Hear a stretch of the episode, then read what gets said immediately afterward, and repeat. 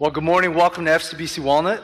It's a, it's a joy to be back with you. I've been uh, traveling a little bit for conferences, and I miss Mother's Day. I'm sad about that. So I want to say a happy belated Mother's Day to all the spiritual aunties and spiritual mothers that helped raise me from this church through all the years. I wouldn't be where I am in Christ without you, without your love, without your guidance, without your patience.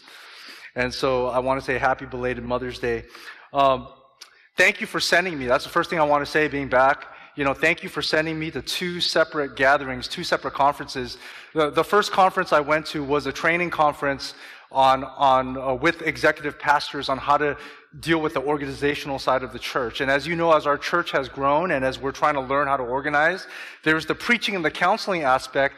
But something that, that I'm not really good at is the organizational side. And so you guys have sent me, I don't know if you guys know that, and, and I've been learning and benefiting and learning to like the organizational stuff. And so don't be surprised if I delegate more of the preaching uh, in the days to come so I can focus on how to organize us um, going forward as an English congregation.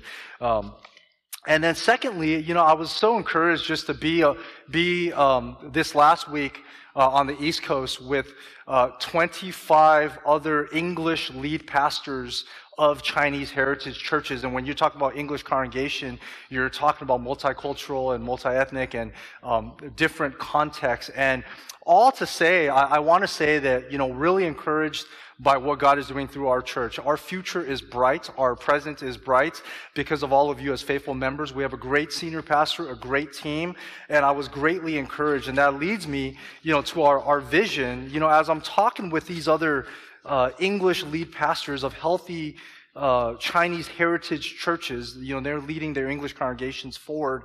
Um, it really reminds me of where God has given us this beautiful vision. And our vision is legit. Our vision is, is where I, we believe we need to go. So, uh, as a vibrant church of disciple makers that reproduces vibrant churches, we want to continue to challenge ourselves and to seek the Lord's guidance and the Spirit's help to love passionately God and people, people of all ethnicities and cultures that God would bring to us, but love passionately to live authentically in our generation uh, as genuine disciples. And actually, our, our current sermon series that we're going to go into is really going to tackle these two how to love God and people passionately, and how to live authentically as genuine disciples in a world that is not naturally friendly to Christianity, and then to give generously and to go courageously.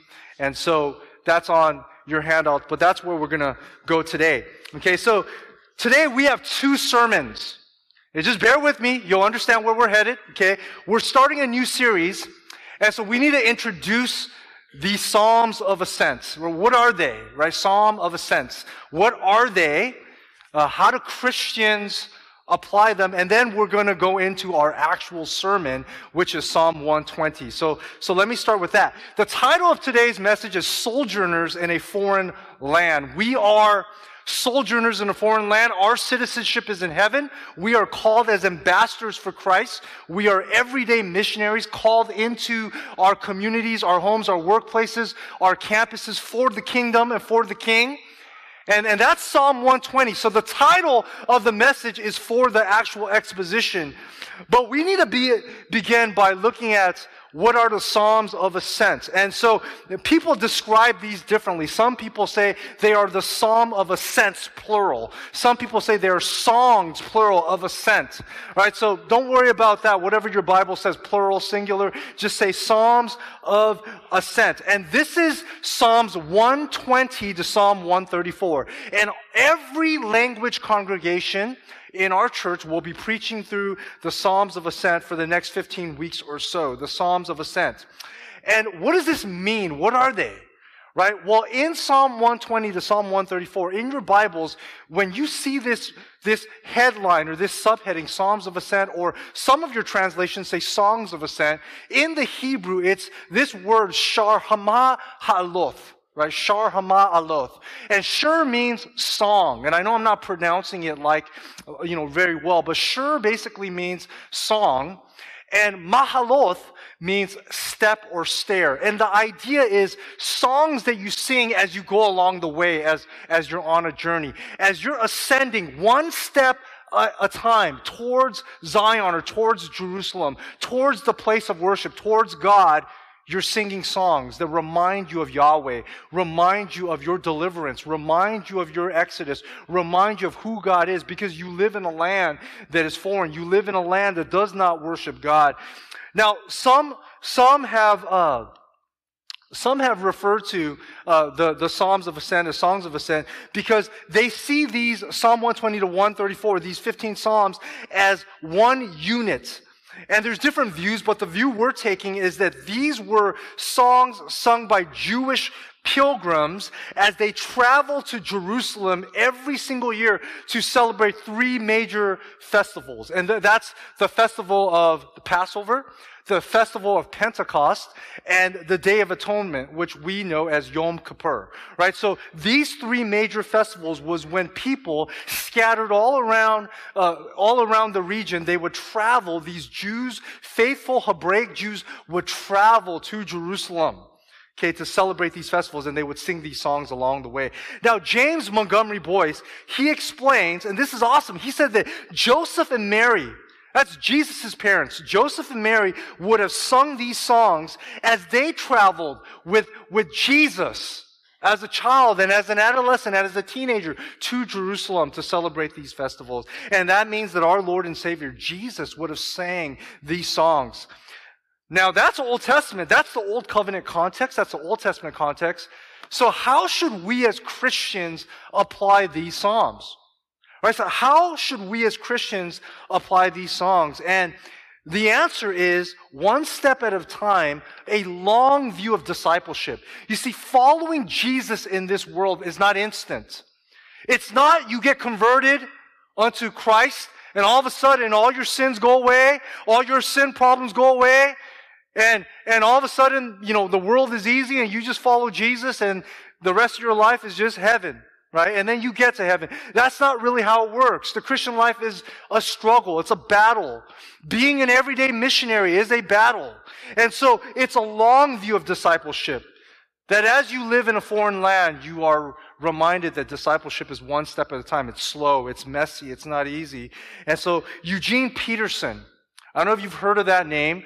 Uh, Eugene Peterson in 1980 so I'm not good at math, but how many decades is that? Four decades? Is that right? Four decades? 1980. I wasn't born until 1981. Right, so, so, actually, I'm not a millennial. I'm pre-millennial in my eschatology and in my birth. Uh, but 19, just, there, just right there, right? But 19, 1980, Right? Eugene Peterson, he wrote this book called A Long Obedience in the Same Direction. And the subtitle is Discipleship in an Instant Society. And even though written four decades ago, the application of his book speaks to our, our instant gratification mindset today. And so all of our pastors, or most of our pastors, are reading this book in preparation for our sermons. But I just want to share with you one paragraph or one idea, one quote, one pericope from Eugene Peterson. He says this, 1980 he wrote this. Okay, he says, in our kind of culture, anything, even news about God, can be sold if it is packaged freshly. but when it loses its novelty, it goes on the garbage heap. There's a great market for religious experience in our world. There's little enthusiasm for patient acquisition of virtue, little inclination to sign up for a long apprenticeship in what earlier generations of Christians called holiness. And so just think about that. I mean, isn't that our society today? You know, Christianity can be freshly packaged and sold if it's easy, if it's overnight. If it's, hey, read this book and all of your sin struggles will go away attend this five week class or, or 10 week course, or just take these five steps and that's how you become a mature Christians. Or, or evangelize in these four ways, and you know what? You'll just be generating conversions, or you'll, you'll grow your church exponentially by taking these five steps. But when we, when we look at the Christian life, it's relationships, right? Disciple making is relational. And, and since when has relationship been, you know, five steps? You know, try that in your marriage Right? I mean, it's always been the messiness of going through life together, struggling together, seeing the ugliness uh, of the human heart the more intimate the relationship, the more sins get exposed, and the reality of how desperately we need Christ and how we need the gospel becomes a reality. And the more we become dependent on God, the more we, we cry out for our Lord. And that's what the Psalms does for us. Okay? And Peterson goes on and he explains, but I'll paraphrase it into our context today. He says, We've imported, and so I don't have a slide for this, we've imported the instant mindset into spiritual growth. Like read your Bible once a day, pray for 30 minutes, and you'll overcome your sins in one month. Well, we know that that, that doesn't work this way, right? Or go to church, join a community group, attend a Bible study, uh, Bible study class, and you will increase your spiritual growth by 70%. Let me ask you, how do you even measure spiritual growth by percentage? Right? You can't. Right? How do you even measure Christ-like growth? You see, discipleship in our, uh, is not a weight loss boot, boot camp. It's not input that generates output. It's not like a workout program. In a workout program, if you eat less and you work out in a certain, uh, reg, you know, certain whatever daily exercise routine, you will lose weight or you will put on muscle. But that's not how discipleship works. Discipleship Peterson explains, is a long obedience in one direction, in the same direction. And the Psalms of Ascent remind us that Christian discipleship entails following Jesus one step at a time, one step towards steadfastness and perseverance. So with that in mind, that's the introduction. You know, we could end the sermon right there, right? Let's pray. But um, take your Bibles and turn to Psalm 120. Psalm 120, and, and we are going to have a shorter exposition today, but we will have exposition nonetheless. Psalm 120. Psalm 120. And the first thing we're going to see, point number one, is surrounded by lies. The psalmist cries out to the Lord because he is surrounded by the lies of this world, right? Let me read to you Psalm 120. We'll read all of it, then we'll take it you know, two points today. Psalm 120. The psalmist cries out, he writes, In my distress I called to the Lord, and he answered me. Deliver me, O Lord, from the lying lips, from a deceitful tongue. Verse 3. What shall be given to you, and what more shall be done to you, you deceitful tongue? A warrior's sharp arrows with glowing coals of the broom tree. Woe to me that I sojourn in Meshech, that I dwell among the tents of Kedar. Too long have I had my dwelling among those who hate peace. I am for peace, but when I speak, they are for war. My goodness. Any of you love Israel in here? I mean, it, it, could, could a Jew in Israel say this today? They could, right? They, I am for peace. I am for shalom, but I'm surrounded by the Arab nations that are for war. I just want you to think of that. I mean, that's not where, where I'm going to go today. But just, just think of how real this is for us today, even us and wherever you are in this world, right? That, that as Christians, we long for peace. But nations rage for war, for power, for prestige, for who has the upper hand. Corruption abounds. I mean, this psalm speaks right, right at us, right? It, it, it kind of hits us right in the heart. But point number one this morning is surrounded by lies, verses one to four. Psalm 120 begins in a distant land. And I want you to note that is when you go from Psalm 120 up to 134, you're getting closer to Jerusalem because that's, that's their original journey. Wherever they came from, from the distant lands, they get closer to the homeland. Now for you and I, we aren't marching towards Jerusalem. We are marching towards heaven. We are marching towards Christ. And we don't know when the Lord will take us home. But as we, as we grow and we learn to cry out to God, the closer we get to God, the closer we see the reality of what God has called us to. So Psalm 120, our hearts, like the psalmist, begin with distress because we, we realize we are far from the place of God. Right? We are, we, and so they are far from Zion. A faithful Israelite in the original context finds himself surrounded by dishonesty and hostility. Why? Because he's far from the place of God. And the place of worship and the temple and Jerusalem. Notice the psalmist says, in my distress, I called out to you and he answered me. This is a language of petition and prayer, but this is a language of encouragement that the Lord answered. Notice past tense in the original language. Past tense and he answered means this person is someone following God. And this is, this is someone who understands that our God answers prayers, and he answered me.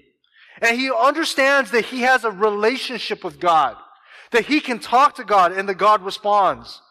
Now, notice verse 2. Verse 2 clarifies his prayer request. The psalmist is asking God to deliver him from the lies that surround him. Now, you notice that the psalmist is referring to any lie that would push us away from God. Notice in verse 2 it says, Deliver me, O Lord, from lying lips, from a deceitful tongue. Right? That's his distress. His distress is being surrounded by falsehood. His distress, if you will, is being surrounded by false advertising. But when you and I think of distress, we don't think of lies. Right? When someone lies to you, it does create discomfort, but that's not distress. When you and I think of distress, we think of a health emergency. Or we think of the stock market crashing and all our finances going down the drain, right? When we think of distress, you think of 911, distress call, distress call, or, or, or someone's breaking to your home. It's, it's a distress call. But I want you to think of what the psalmist, the person who is close to God, what is distressful for, for him is not having access to God's truth and knowing that he needs to cry out to God because he's constantly living in a secular society and world. But for you and I, that's become the normal. You know, and, so, so this is challenging for me because sometimes what's normal for me is just to think of what society and the world tells me and it's almost like we have to discipline ourselves. We have to set that Google Calendar reminder, beep, beep, you know, that kind of buzz to say, okay, it's time to pray. it's time to uh, reconnect with God. But notice the psalmist, he's saying, I need to constantly be crying out to God because, because not having God's word in my life is distressful. Because he knows that he lives surrounded by lies. Now, Eugene Peterson, once again, he kind of explains, and I'm going to put it in our language, right? He, he refers to the lies of advertisers who promise their product will meet our need. And he brings up the example of entertainers. Entertainers, entertainment's good, you know, to a certain degree, but it offers you an escape from reality, right? You're stressed, well, don't worry about reality for a while. Just dive into this video game fantasy world or, or dive into virtual reality or dive into a movie for a couple of hours. And, and if you want to know your end game, it's going to be three hours. And, and you know what? You know, just dive in there and forget about reality, right? And, and, and your problems will go away, but you know that's not true. Or just, just, just binge watch a Netflix series or, or something and, and, you know, you don't have to face reality. You don't have to face all your emails or, or people for a while, right? Or politicians promise that they will will change the problems of society, and, which no politician can. It's way too complex, way too hard, right? Pharmaceutical companies promise a quick escape from pain. And just to be clear, there is a place for, for medicine as part of God's common grace. But here's the key that there's something missing in entertainment, advertising, politicians, or pharmaceutical companies is that none of them are offering us Christ. That only Christ can offer us the truth. Only Christ can tell us who we are meant to be. Only Christ can anchor our identity and redefine who we are and who God wants us to be. Only Christ is the answer to our, our depression, our anxiety, our distress. Right? All of our problems in life, only Christ offers that. And so the psalmist, being in the Old Testament, he understands, deliver me, O Lord, Yahweh, capital L O R D. But for you and I as new covenant Christians, who's the Lord? The Lord is Jesus Christ. Right? So Christ is our Lord. Christ is the one who delivers us. Christ is the one we cry out to. Christ is what is missing in everything that the world offers us and saying this will take away your problems, as good as it may be, or it may deliver you 50% from some type of pain, but ultimately apart from Christ, there is nothing. Right? And so, so the psalmist understands it. And in verse 3, poetically, he's saying, What shall be given to you?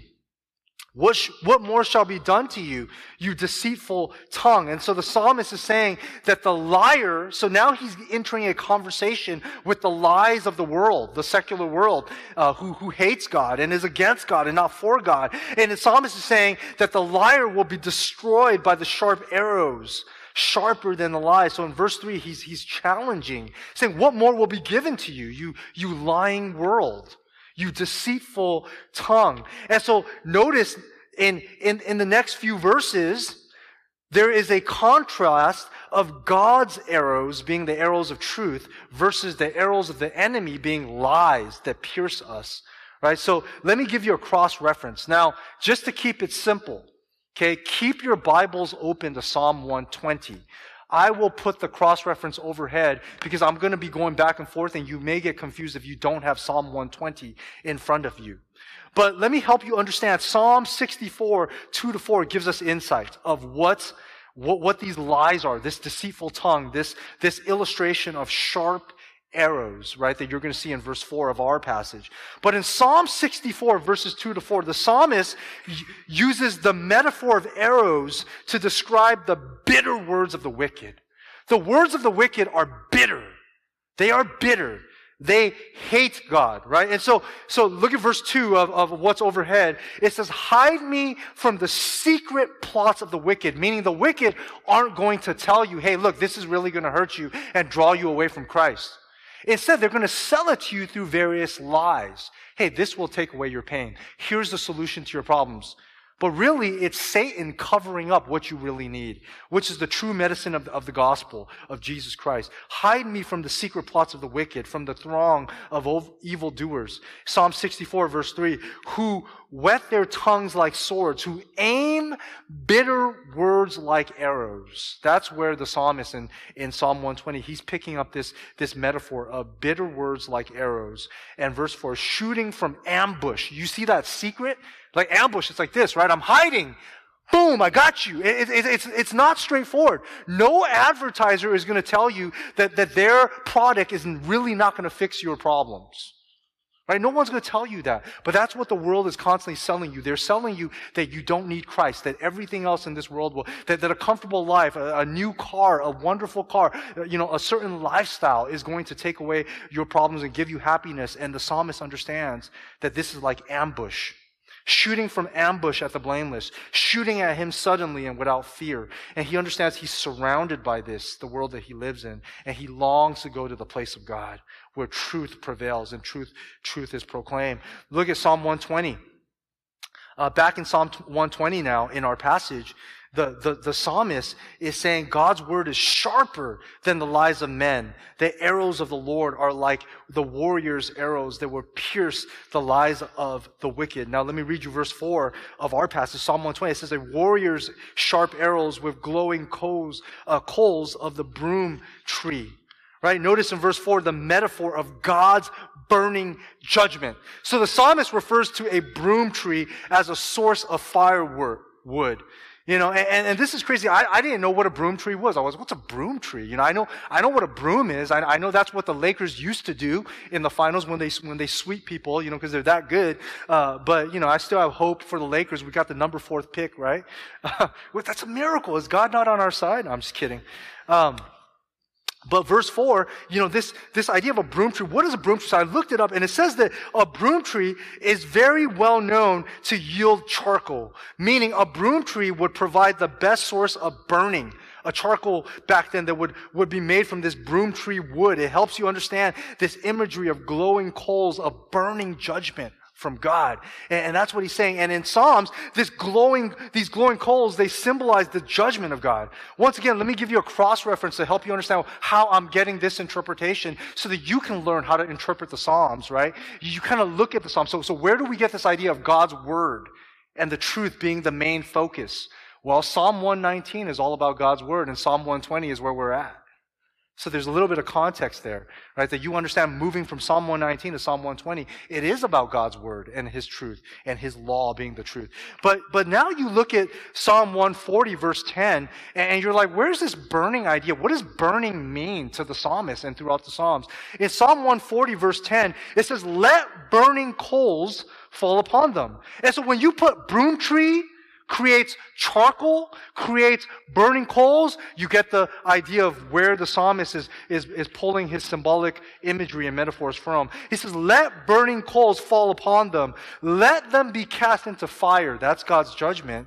And into miry pits no more to rise. So, so when you combine the piercing arrows of God with the burning judgment of God, you see one key point that we understand even as New Testament Christians. That when we all stand before the judgment seat of God, He will judge every single human being by His word. His word will be the judgment criteria. Have you abided by my word? Have you obeyed my law? Or have you violated the word of God? And we know that Jesus Christ ultimately perfectly obeyed the word, and he is the word made flesh. And so it's through Christ. Through Christ is the only way that we are delivered from God's judgment and from the lies of men. It is through Christ. But you, you kind of see how it all comes together now. Now, this leads us to point number two. Point number two is not only was he surrounded by lies, but he understood that he was surrounded by hostility. And beloved, that is the world we live in. So how does this relate to us immediately? Let me give you some upfront application before we dive in so, so that you understand how, how uh, relevant the Old Testament is to us today. Is that this world is antagonistic towards Christians. So, so when you look at the liberal agenda, uh, even, even in American society. And when you look at the moral decline, we shouldn't get surprised or even offended. You know, when people, when people espouse anti-Christian, anti-God, uh, you know, morals and, and, uh, you know, relativistic or, or, or, or postmodern, post-postmodern, they're pushing against Christian truth, we shouldn't be offended. That's the world we live in. You know, that's the biblical world of the Old Testament saints. That is the biblical world that Paul lived in. That, that is the New Testament world. This world hates God, even if they don't know that they hate God. This world hates Christ, even if they say they love Jesus as a person. Right? Because once Jesus wants lordship over them, so, so we should not be surprised or even offended when the world hates Christianity. But that gives us the proper mindset of a missionary Right? When you're a missionary, you go into a foreign land, you understand that, that you don't have the same type of comforts. You're trying to reach people. So you're willing to accommodate because you know you're already going up against the grain. I think that's a difference in America. We kind of take for granted what our forefathers set for us. We kind of take for granted the Judeo-Christian values, and then now we, we expect that that's a right. But you talk to Christians in foreign lands, and, and they don't see these rights.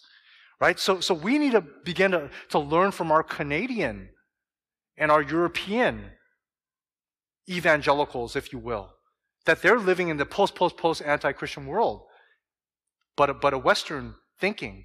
And, and, and, and, you know, you, you don't, you just can't expect, you know, you can't expect the government to uphold pro-life or, or, or things like that, right? That's what we in the church desire and want. But when you begin to read this, you understand, okay, the psalmist is just like us, you know, living in a world that's hostile, they, that, that they want war against God, right, and against God's people. And so now look at verses 5 to 7 and read this with an understanding of how this applies to us. See yourself as a foreigner, a stranger, a sojourner in America, an anti-Christian nation. You know, no matter what you want to say, right? They used to be a Christian nation, but that's by God's grace alone. Look at verse 5. This says, Woe to me. Right? So he's saying, Woe to me that I sojourn, meaning this is not my home. My citizenship is not here. I sojourn in Meshech, that I dwell.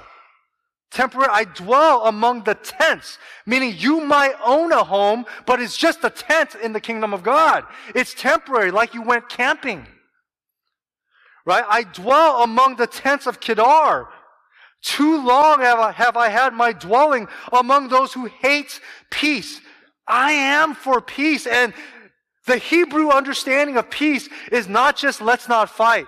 It is this deep understanding of shalom, of wholeness, of good for man and society and good for all mankind because of Yahweh, because of God. But we really, we understand really quickly that that is not the world that we live in. And so he is for shalom. But when, when he speaks, they want war. And you're going to begin to learn that. Right? That as Christians, even if we simply say, hey, we are people of peace, and we come to you with a gospel of peace, they will turn around and say, wait, wait, wait, wait, you believe in a gospel? We want war. Right? Oh, no, no, no, no, but we want peace. Yeah, yeah, yeah, but, but, but no. You know, it's okay that you believe in what you believe in. Just let us be the church. No, no, no. You can't even be the church. That's the world we live in. Right? That's why is this so offensive? It's the idea of lordship. Because when we preach the gospel and people say, what does that mean? It's not just, oh, I believe intellectually, intellectual assent. I believe in a concept of Jesus Christ, that he died and rose again, and okay, I'm going to heaven. And I go to church once a week and I'm going to heaven. That's not what it is. Discipleship means we begin to learn what it means to surrender our entire life to Christ. And guys, we know that's hard. And when you tell people that Jesus wants to be king over your heart and your decisions and your freedom and your calendar and your will, that is offensive to people and they don't want it. And so, apart from the power of the constant work of the Holy Spirit working in us, people do not want Christ as Lord.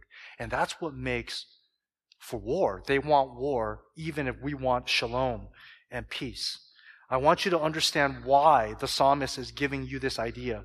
What is Meshech? It's a cool name, but Meshech is located on the far north on the shores of the Black Sea. Where do we learn about Meshech? If you Google Meshech, you're going to get Ezekiel 38, 2 to 3. And what we need to know as New Testament interpreters of the Old Testament is that Meshech is code language for enemies of God. Okay, so notice what it says. Ezekiel 38, 2 to 3, what I put over, which I put overhead for you. It's the son of man. Set your face toward Gog, the land of Magog, and in the book of Revelation, these are enemies of God's people, and the chief prince of Meshech and Tubal, and prophesy against him. Say, thus says the Lord God, behold, I am against you, O Gog, chief prince of Meshech and Tubal. So these are enemies of God, right? Then what's Kedar? Well, Kedar is in Ezekiel 27, 21. Kedar, eh, and that's what, what it says in Ezekiel 21 is Arabia and all the princes of Kedar were your favored dealers in lambs, rams, and goats, and in these they did business with you. And in the context of Ezekiel 27, it is a lament against the unbelieving world. So the mention of, back in our passage of Kedar and Meshech together meant it represented the Gentile nations who are against Yahweh and against God. And so it really doesn't matter the exact location of the psalmist sojourning. So if you're like, where was he geographically? It really doesn't matter because this represents all Christians and all Old Testament saints. Wherever we are, this is not our home. And that's why I really appreciate our brother Gabe, pastoral intern Gabe's sermon on ambassadors of Christ. Beloved, we understand that every local church is an embassy. And that's where we can find refuge and that's where we, we get sent back out though. But we are really ambassadors representing the kingdom. And we're, we're, we're spread out and we're representing the king. But we're never in our homeland. Right? And so that, that challenges us. Have we become too comfortable? Have we become too comfortable in our world? Do we face persecution at all? And I'm not saying go out there and look for persecution. Don't go out there and start a fight. That would be foolish. But that's when we begin to realize more and more we need to be everyday missionaries. The missionary understands that he's in a foreign land. The missionary understands that he needs to go the extra mile to understand the antagonism that he or she might be against. The missionary understands that his job is not to get swept away by the culture, but to understand the culture. You see, there's a difference between being swept into the consumeristic, materialistic comforts of the American dream versus understanding it. And when you begin to understanding it, you understand where you may have bondage to it and the Lord begins to free you. But then you begin to say, okay, how can I shepherd, guide, counsel, and disciple others of, of the reason why they're so depressed, stressed, anxious is because they've yoked their hearts to success defined by parameters of secular society. And maybe it's it's it's material success or secular success or power. And when they're not getting these things they become so stressed that it's anxious anxiety and it crushes them when the answer is Jesus beloved this is personal for me you know, I'm, I'm looking at our growing church and I'm, I'm, I'm, looking at the number of staff that we have and I'm looking at the demand, right? And when I say growing, it's not like we're exploding in numbers, but when you have new people coming in, and a year ago, I didn't understand how to do this. So I was like, I had a paradigm of success comparing to other healthy white churches, if you will saying, look at all the organizational systems of shepherding that they have. And I'm looking at not the, the, the, the, health and wealth churches, but the healthy Bible churches. I'm like, like, look at all the staff that they have and look at all the organizational systems that they have and look at how easy it is for them to get into community groups and all this. And I was comparing to this model of success. And I had to realize, well, no, no, no, no. Who has Jesus called us to? You know, what is our church uniquely? What do we have? And, and, and, and this is what I'm learning that a lot of what I'm learning in terms of church organization may not apply to our cultural context of multiculturalism here in a Chinese heritage church, but where our English congregation, you know, there's many non-Chinese in here, right? And when I say that, I mean, you know, Indonesian Chinese, you know, Malaysian Chinese, Korean, Vietnamese background, or, or, or white or, or African American, you know, we, or Hispanic, we have a mix. So it's not the same. Right? And, and I'm learning and, I, and we don't have answers. But I found myself trapped and I was anxious and semi depressed and didn't know how to deal with things. And, and, and, what was the problem is that I wasn't looking to God. I wasn't looking to Christ. I was comparing the model of ministry success to well organized churches. And when things aren't as organized as we want them to, it doesn't mean that we're not being faithful. Because if we're trying to really do disciple making, it's going to be messy. And you can't cookie cutter it and put it on an Excel file. That's not how, try to, put, again, try to put your marriage onto an Excel file. I've, I, am a very systematic theo- theological guy, and I, I wish there was a book that says, talk to your wife in this way, listen at this time, you know, plan these vacations, go here and there, and I'm just not that way. Right? And so, so this is a, a message that I need more than anything, and I believe we all need, and this is the prayer okay, is it's, oh Lord, deliver us from worldly lies and hostility. That's the big idea. That's the main point of this morning's message. In the original context, it's, oh Yahweh, oh Lord, deliver us from worldly lies and hostility. But in a New Testament context, it's, oh Christ, our Lord, Christ, deliver us from, from sin, from worldly lies, and, and deliver us by teaching us how to live among hostility. And there's only one way to do that is by surrendering to Jesus Christ as our Lord. And, and what this looks like for me and you is to understand the heart of First Peter. First Peter refers to Christians as strangers and sojourners in a foreign land. We are strangers. We are aliens in this world. This world's not our home. We are on this pilgrim's progress, if you will. And it's necessary to understand how the Psalms are designed to shape our emotions. The Psalms have been medicine to me. I have to give you a confession. As I was going through this, you know, our church is growing. We had pastors transition out, all the administrative types. I'm not administrative, you know, how are we going to do this thing? I was, I actually was talking to our pastor saying, I, I think I need to go to counseling. I don't know how to deal with this anxiety.